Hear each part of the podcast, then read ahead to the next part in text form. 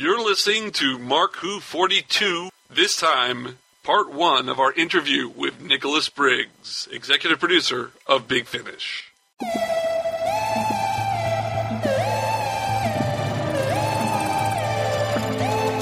Hi, I'm Nick Briggs. I'm the executive producer of Big Finish Productions and the voice of the Daleks, and you're listening to Mark Who 42. 42.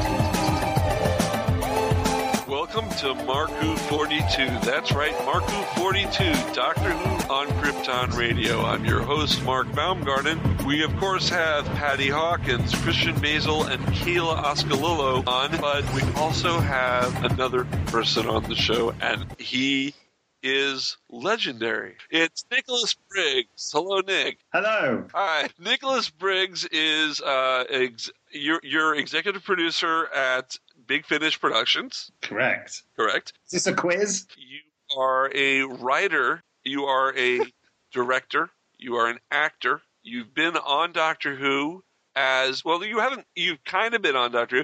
Your voice has been on Doctor Who, Yes. And you've been a fan since God knows when.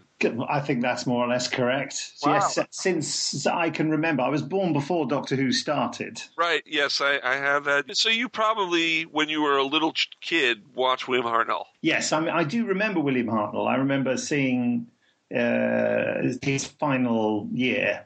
I, I, I have memories of that. Yes, so, but I must have seen some before because the Daleks weren't a shock to me when I uh, saw Power of the Daleks. So I must have seen something before. So you actually got to see Power of the Daleks. You Mhm. watched that. and Evil of the Daleks, obviously. You know, But I remember watching it when the BBC repeated it. I remember, you know, because I was still very young, but I remember getting about, you know, halfway into episode one and thinking, "Hold on, I've seen this before." But those episodes, they're some of the ones that were wiped and are missing. And so we, we can't actually watch them. Now, we can watch them as, as reconstructions. I know fans have put out with the screen caps, Mm. they've put out with the audio, and you can watch it, you know, the, the underground Doctor Who people. yes. Uh, and, you know, I, I'm holding out. I, I've seen it that way. Let me, let me put it that way. I've seen Power of the Daleks, but not the way it was meant to be seen. yeah. So you, you got, you go. I do, yeah, yeah, I did see it, and um, it has to it has to be said that every time they um, uh, announce that they've found, uh, uh, you know, one of the old episodes, I always say to my friend Rob Shearman, I say, "Well, what is it? What is it?" They found. I said, "Unless it's Evil of the Daleks, I'm not interested." Because I don't, I don't quite know what I would do if if Power of the Daleks and Evil of the Daleks came back. Because let me just tell you a little sad story about how much of a Doctor Who fan I am. When um, uh, the um, the Web of Fear uh, was uh, recovered, I was in New York at a Comic Con at the time, and I was woken up in the early hours of the morning by uh, a text on my mobile phone from someone who obviously didn't know I was in America, saying, uh, "How excited are we that uh, uh, Web of Fear is uh, available on iTunes right now?" And I thought, "What? Oh!" And then I thought, oh, "I could, I could buy it now." So I did. Uh-huh. And then, you know, from I don't know, it was sort of like one o'clock in the morning or something, and uh, and I sat there and I watched it, and um, it was amazing. I, I remember t- I texted uh, um, Frazer Hines while I was watching it, saying, "I'm watching you now," you know. And then I went and had a shower before breakfast, and in the shower, I just broke down and cried like a child. I just the whole thing was completely overwhelming for me. It was a bit like a sort of a, a, a relative who's been dead for many years suddenly knocking on the door and saying, "Hi, I'm still around." It was that emotional for me, really Wow. Because I never thought I'd see it again. You know, I I had a sort of misty memory of it, and there it was, and I kept remember bits. I thought, oh, I, I remember this bit. You know, it was, it was remarkable, really, and that. Yeah, it's difficult to explain uh, how it makes you feel to people who are not fans of Doctor Who. You know, they must.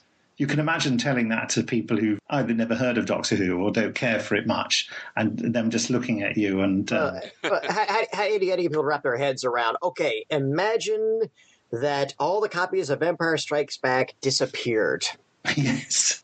and then sit, sit, and they they all magically disappeared, and then somebody found a copy. Yeah. That's that's the elevator. The Decades later, yes. Yeah, It's kind of that mentality that the new generation of Doctor Who's have, that the Whovians have come out here, versus our generation grew up with the PBS and, and all the channels that came out, grew up with, uh, with Jon In Pertwee. America, course, yeah. In America, with Jon Pertwee, Tom Baker, and so on. And when you hear one of the Whovians go, Oh, I love Matt Smith. He's my favorite third Doctor. I'm like, uh, No. go, uh, well, well, in their defense, when I was watching on PBS, and Nicholas, I, I tell this story all the time, is that my PBS always ran Tom Baker. So for five years straight, I thought Robot was the beginning of the series and Logopolis was the end. And my doctor dropped off the tower, became a blonde, and that started all over again. That was the end of the series. then somebody came up and goes, "Oh, the five doctors came out. We're going to put a special." I'm like, five doctors? By the way, there's three more before him. I'm like, what? yes, yeah. so yeah. we had a lot of catching up to do over there. But I just I'm going back to your statement when you mentioned that you were a Doctor Who fan since when I can only picture you coming out of the womb with a sonic screwdriver attached. what is that? Now, you do the voice of the Daleks. You play the voice of the Cybermen on the new show. But I don't know if a lot of people know that you've actually, in several different media formats, played the Doctor. This is true. I have, well, I had, I don't have anymore. I had the Doctor Who magazine where they kind of trick you into you're going to be the the new Doctor, and they, Yeah. there's a it's you. I mean, they they drew you. They did, yes. I love that. And then you also were That was, uh, the se- that was the second time they'd done it, though, because they there was also another um, strip a few years before uh, oh, it was Party Animals, wasn't it? Party Animals. Yeah.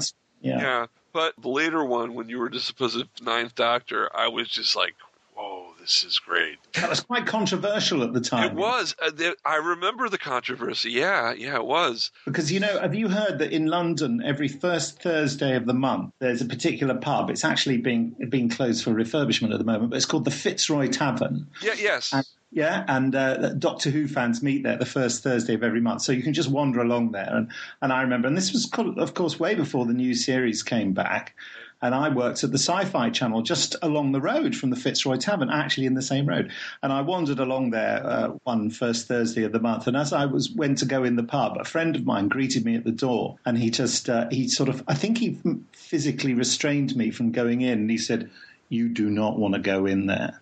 And I said, why? And then he showed me the Doctor Who magazine and he just said, this. And I went, what? And I, I don't know, but I think there was equal measure of joy and anger. I sort of looked over his shoulder and saw a few people glare at me, and I said, I better go home then.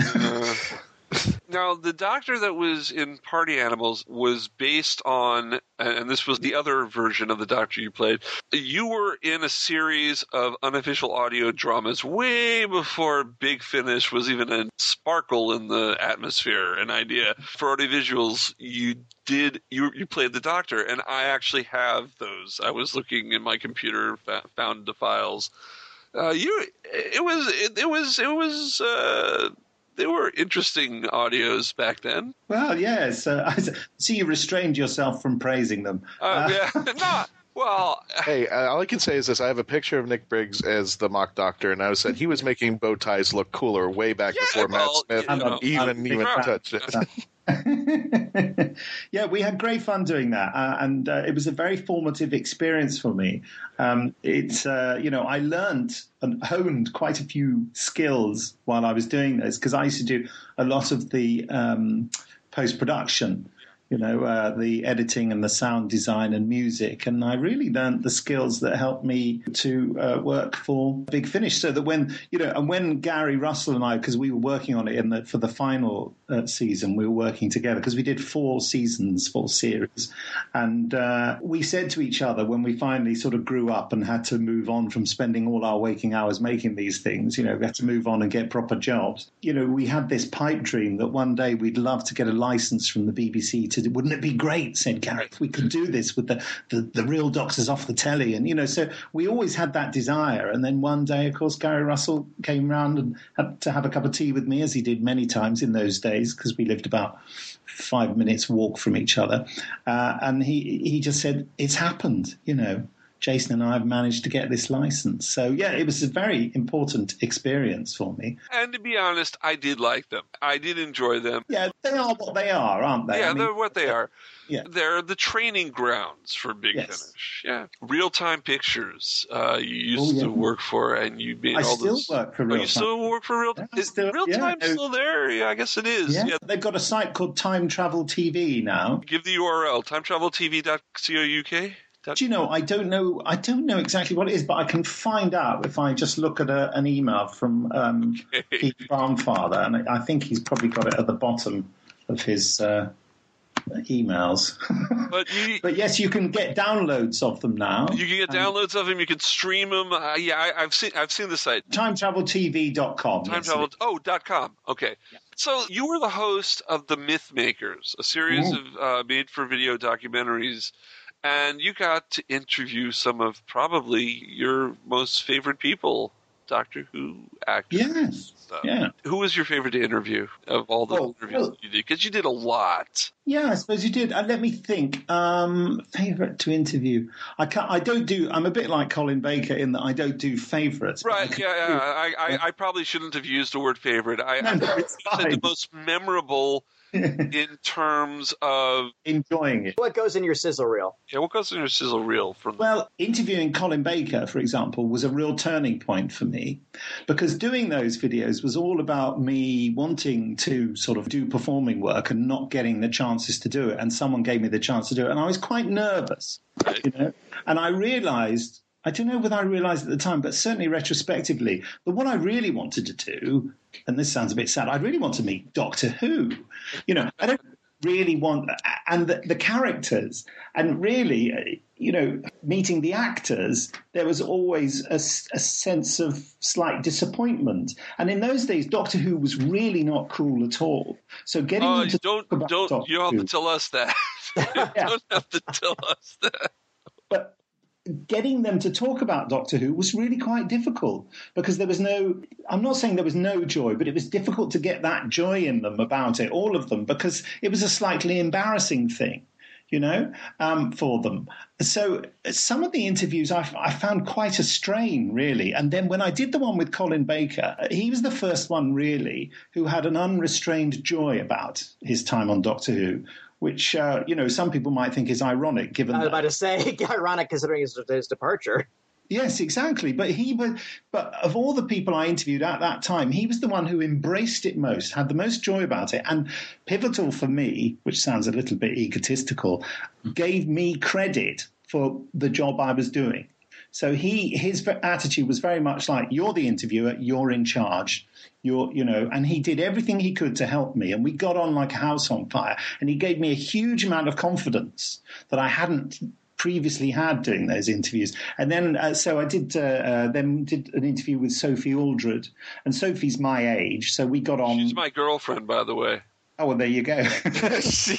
I'm, I'll have a We- we- bit about that. What are she we, we, knows. we solidified that. We, we, we, we've had her on the show before. We, we've solidified that. We're together. Well, she's a lovely human being, She and you know, and that that was a lovely one to do. But uh, also, and I, I particularly liked the Mary Tamm one yeah. um, because uh, Mary is so lovely and so completely outrageous that she. Um, before we were filming, she told me the truth about everything, and then said, "I'm not telling you any of that on camera." So, and of course, Lou Jameson as well. You know, I had a lovely time with her. I mean, you know, just to be controversial, I had a terrible time with Jon Pertwee. You know, he was You know very. I, I've heard Trust. I've heard stories that uh, that it, some people had difficulty interviewing Jon Pertwee. Yeah, well, he was just um, he was the opposite of Colin in the sense that uh, to interview, in the sense that uh, he gave you no credit for being able to do your job.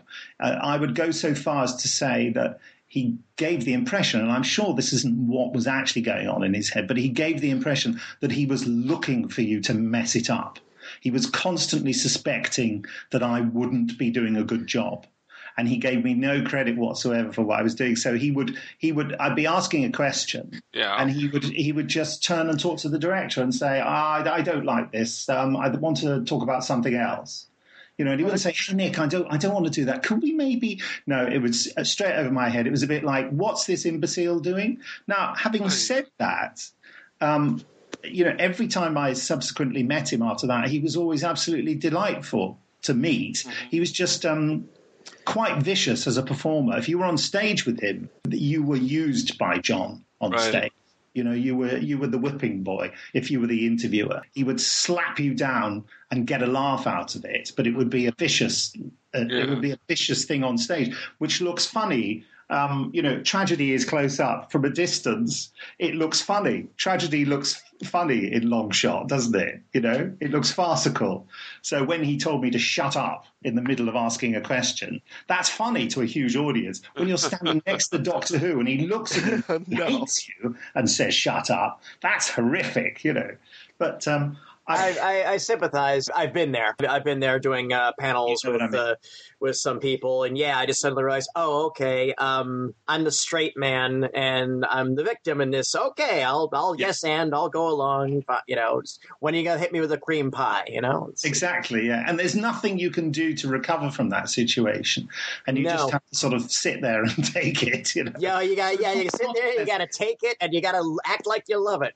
Yes, yes. Yeah. I remember from another interview that Jon had is that I, from what I gathered from an interview that I saw a couple times, he saw this more role as a job than the kind of love and and and, and the and the core basis of wh- how you and I have fandom towards it. Because I remember, I think he said somebody had asked him, "What did you feel the first time you met the Daleks?" And he goes, uh, "What time is lunch?" I think when he was doing it at the time, he probably didn't understand the fandom that was out there, and I think he saw it as a job when he first started. Is that something that I could be wrong about? Or Well, I, I would say this. I, th- I think he poured a lot of uh, love into playing the part. And also, I've been realizing more and more recently through rewatching that I think he did a phenomenal job. That's not just a bit of PR nonsense from me. I thought he was a fantastic doctor, actually, and really underrated.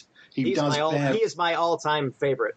yeah, he really bears a lot of rewatching. Mm-hmm. And, it, and it is frankly the best performance Jon Pertwee ever gave in anything. His portrayal of the Doctor, in my in my humble opinion, obviously. But I think it was John Nathan Turner who, in some book or something, uh, summed up the different approaches of the Doctor. And the thing was that you know Jon Pertwee was, it seems to me, quite centred on his performance, not on the show itself. It was to do with him.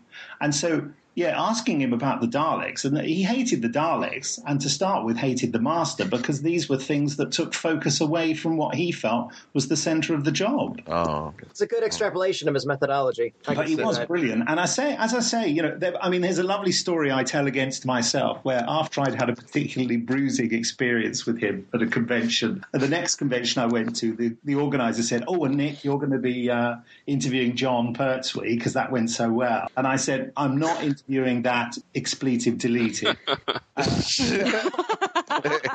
I said, no, he's just horrible. I just, you know, it's not worth my time. So anyway, cut to a few hours later, I'm in the very, very crowded green room, you know, loads of people chatting. Jon Pertwee arrives at the door and everyone sort of turns around. There he is in his costume and he's talking away and I'm mumbling to friends next to me, oh, look at him, blah, blah, blah, so and so, I'm not interviewing him. And then Jon Pertwee shouts out across the room, oh, Nick, he says, and the crowd parts like the Red Sea. So a channel across the room from him to me. And he says, I hear you're doing my interview again with, with a big smile on his face. And I turn around and look at him and I say, Yes, that's right. All my courage melts away, you know. It's, it's okay, Nicholas. I actually um, had an interview time. with Colin Baker at a convention. Oh, and yes. yeah, I. I've, I've said this before beforehand, and I managed to get another actor's name wrong. And The this was my first. Right? What's that? It was from the brothers. It was from the brothers, and he throughout the interview he kept on saying, "Oh, you mean like so and so." Oh, you mean like that so and so? He would get purposely get the name wrong. and about the fifth time he mentioned it, I said, "You're not going to leave me alone, are you?" and he just laughed. I was just like, "Oh God, my Rashid yeah." But I can see my idol just tearing me apart panicking. on audio. Uh, But um, Yes, I think you see, Colin can tease quite viciously, but I mean, if you if you put your hands up, he'll let you off the hook. I think the thing with Jon Pertwee is that he would never let you off the hook. Oh. You know, he, there wouldn't be that sort of. Uh, I remember the fir- I think it was the first time I interviewed him for behind the scenes thing. I said to him, "How are you enjoying the convention so far?" In my funny little light voice, you know, and he said, "I've just got here." And just looked at me like, "You idiot! How can I enjoy? it? How do I know? I've just this, you know." And all his mates all laughed in a kind of really harsh, sort of Oh. mocking way, and you could see Oh, good one, Jon. yeah. you can see my little heart break, you know, oh God, as I scratch my nose for slightly too long, you know. Yeah, you can't punch the star, but you you almost think you can get away with slapping around some of their entourage. they look quite tough to me. That's Uh, Terry Walsh, of course. Oh well, yeah. Now, speaking of uh, Colin Baker, one of my first memories of you, Nicholas, we're going way back when, when I first saw the Airzone Solution. Oh yeah, yeah. And that one actually took my childhood and just killed it on sight because it was the first time ever I saw a doctor in bed with a companion and had Yeah. to accept it as such. Well, let me tell you this. That was not in my script. I, I did not write that. no? I did not write that. I wrote the opposite. I wrote that they were just friends. And Bill Baggs, he argued with me about it and said, no, I think they should be in a relationship. And I argued successfully not. And he seemed to agree with me, but he did what Bill always did, is he went off and he just filmed it the way he wanted. And I arrived on set and everyone was talking about this bedroom scene. And I laughed. I thought people were just, you know, people No, were just. my just childhood just died on impact. it was, it was And the hilarious thing, of course, is that um, uh, you see more of Colin than you do Nicola. more of Colin's skin than Nicola's. I actually enjoyed Colin in it because he seemed like he was having a good time. Oh and yeah, he was the star of the show practically. So I was, I, I was, uh, I was enjoying it. But uh, how did that all come together? How, I mean, how did you get Nicola? How did you get the doctors all together to do that? Well, it was round about the time that the somethingth anniversary of Doctor Who, I can't remember which, and there was uh, a thing called the Dark Dimension. 30th. You're talking about the 30th. Uh, it would have been Yes, 1993. thank- right, yeah, that's right. So it's, it's, it's all so long ago, I can't remember. Hey, Um, you know, you're not that much older than I am, Nick. So let's let's not, let's just say it right there. Okay, well, that's all right then. I feel better already. Well, when I was your age, well, I was your age. Um, yes, so they were this thing, the dark dimension, was was being sort of peddled around, and of course, it was just an incredible. As it turned out, it was just an incredible invention by the writer Adrian Rigelsford, who managed to fool uh, some BBC people into thinking that it was being made, so they assumed it was. And then the moment someone actually asked for a budget code, the whole thing unraveled because it didn't actually exist as a production of the BBC. It's quite a feat of, um, yeah, subterfuge to have managed to almost or get it to the point where people were actually requiring a budget code.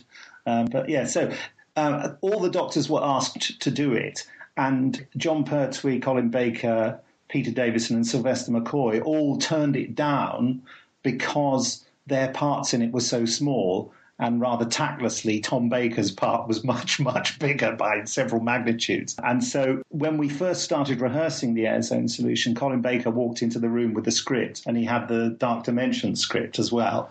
And he went, and we were re- rehearsing it at the uh, Acton Hilton, as they call it, the old BBC rehearsal rooms that Bill Baggs had managed to wangle some space in, probably, you know, illegally. And, uh, and he waved to the Dark Dimension script around our mind and said, Do you know the difference between these, these two scripts? And I said, No, thinking, Oh, cool, what's he going to say? And he put my script down, pointed at it. He said, I'm going to do this one. Oh. And then just dropped the dark dimension unceremoniously onto the floor. So that's sort of how we did it. well, eh, well, we didn't hear about Dark Dimension in the U.S. until like the mid '90s. It eventually going to trickle out. Again, you talk about these kids about these pre-internet days where well, well I, you know, unless you follow Doctor Who magazine and got to, even then that was hard to find. well, Uh, I had a you know. subscription, so whatever. Ooh. Ooh, yeah. But I mean, the thing is, it never existed, so it's not. It's possibly not worth knowing about anyway. That's true. But for a while, we thought it was. You got Dimensions in Time instead. Oh yeah. hey, I'm an EastEnders fan, so I appreciated it for what it was. The title's been rewritten The Egos of the Doctor. wow. Oh But my you know, the story about the Airzone solution is that after we started filming it, Jon Pertwee insisted on being in it. And Bill Baggs, he phoned it, Bill Baggs and said, I want to be in your, your film. And Bill said, Oh, well, maybe we can work together on something else. And, and Jon said, No, this. I want to work on this because the other doctors are in it. And I think Jon was sort of doing it as a political statement. And so Bill Baggs phoned me up, and we were already shooting the blooming thing. And he phoned me up and said, Do you think that when they meet outside the house, there should be this other character? And I said, What? Uh, he said, You know, some like old guru who kind of taught them everything they knew. And I said, I don't know what you're talking about. I mean, who will we get to do it? We could ask. Michael Wisher, I said, you know, knowing Michael and thinking he was going. He said, "Well, I was thinking more Jon Pertwee," and I said, "Well, there's no way Jon Pertwee will want to be in it." And he said, "Well, actually, the reason I'm phoning is because Jon Pertwee's insisting on being in it, and I need you to write him a character fast." So yeah, I think I had about two days to do it, and then went to the set, you know, and they had it all written on a big piece of paper for Jon Pertwee to read, and he and Peter Davison were doing a big scene. So yeah, it was brilliant that he was in it. It's fantastic. You also worked with Colin and Nicola on the Stranger Stories. Yeah, that's right. yeah. And, and and originally it seemed to be Doctor Who. I mean, it, it, it was you know the Stranger and uh, Miss Brown, if I remember correctly. Which okay, uh, I wonder that's kind of like the BB Audio's EBV. with Sylvester as the professor and Sophie as Ace or Alice, or which is that Alice is just an ace with a lie in it. Yeah, Uh, they, they had to change it later because the of uh, Dominie, yeah, the Dominie, which is Gaelic for the Doctor. But uh, that's another story. We're talking about the stranger. So you you it's more or less the same story. sorry. so it, it, but it changed and it got darker. Each stranger's story got darker. Can you tell us a little about working on the stranger? Sure. The reason it changed is because uh, you're absolutely right that when Bill originally did it, his intention was just to do Doctor Who, but not call it Doctor Who to avoid being sued. So when he asked me to do it, I couldn't. I, I feel I'm not portraying myself as some sort of, you know, crusader for truth and justice. All it is that It's when you're writing, Superman, a- ladies and gentlemen. We have Superman here on Krypton Radio. Wow.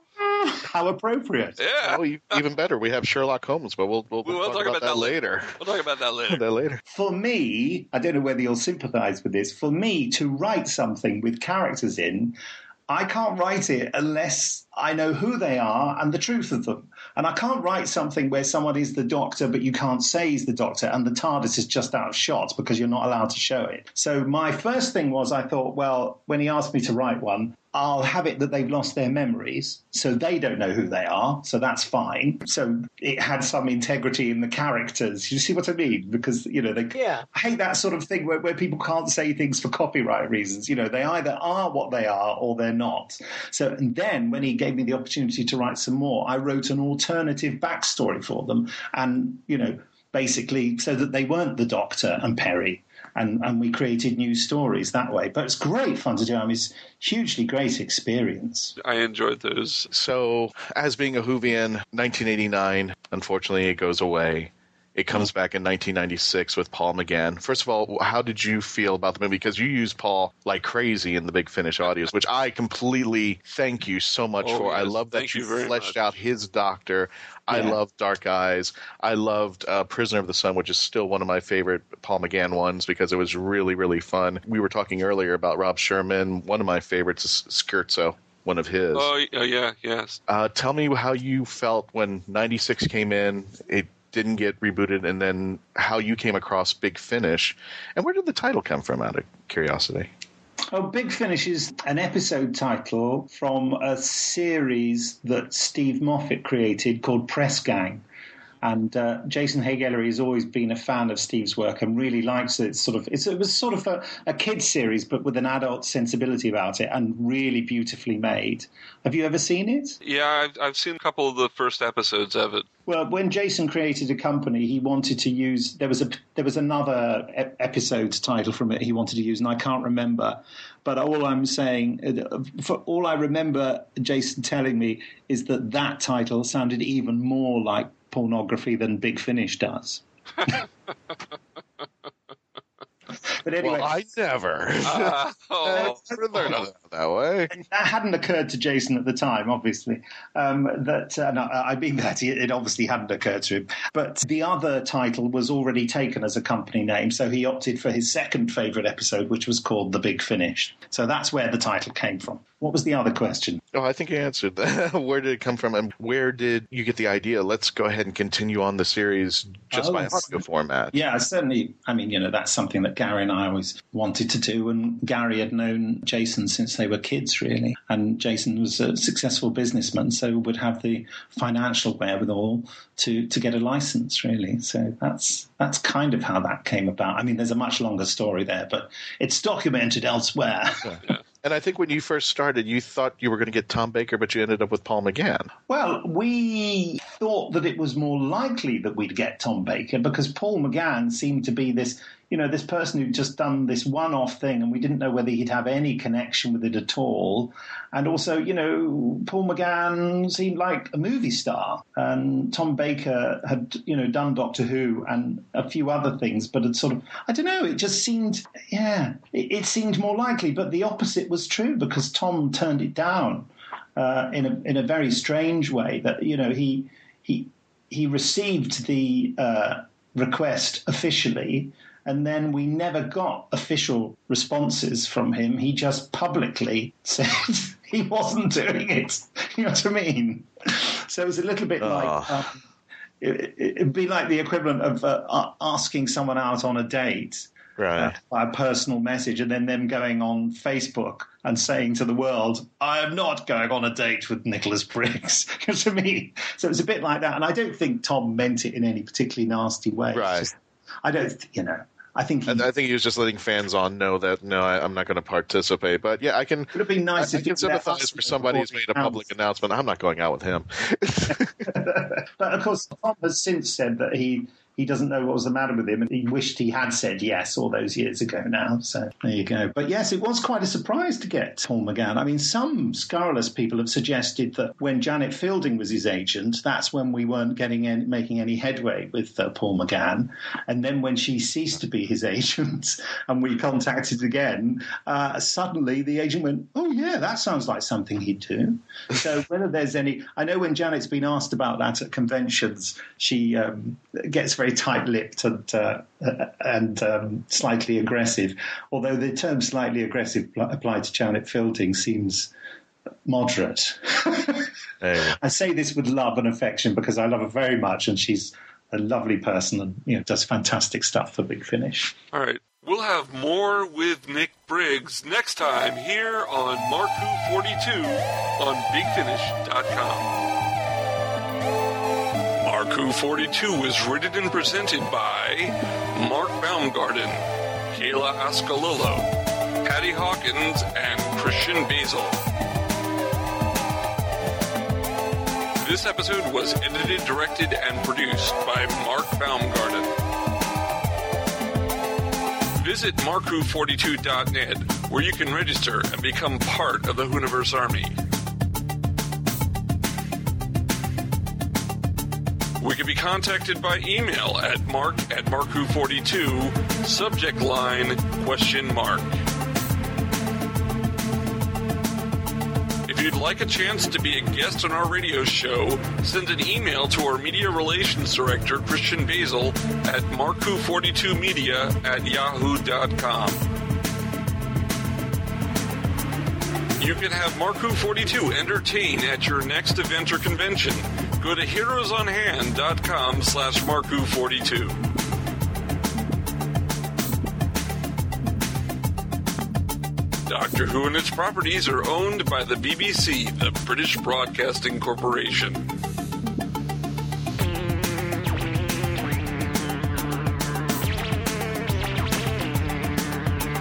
This show is owned and copyrighted by Mark Baumgarten 2016.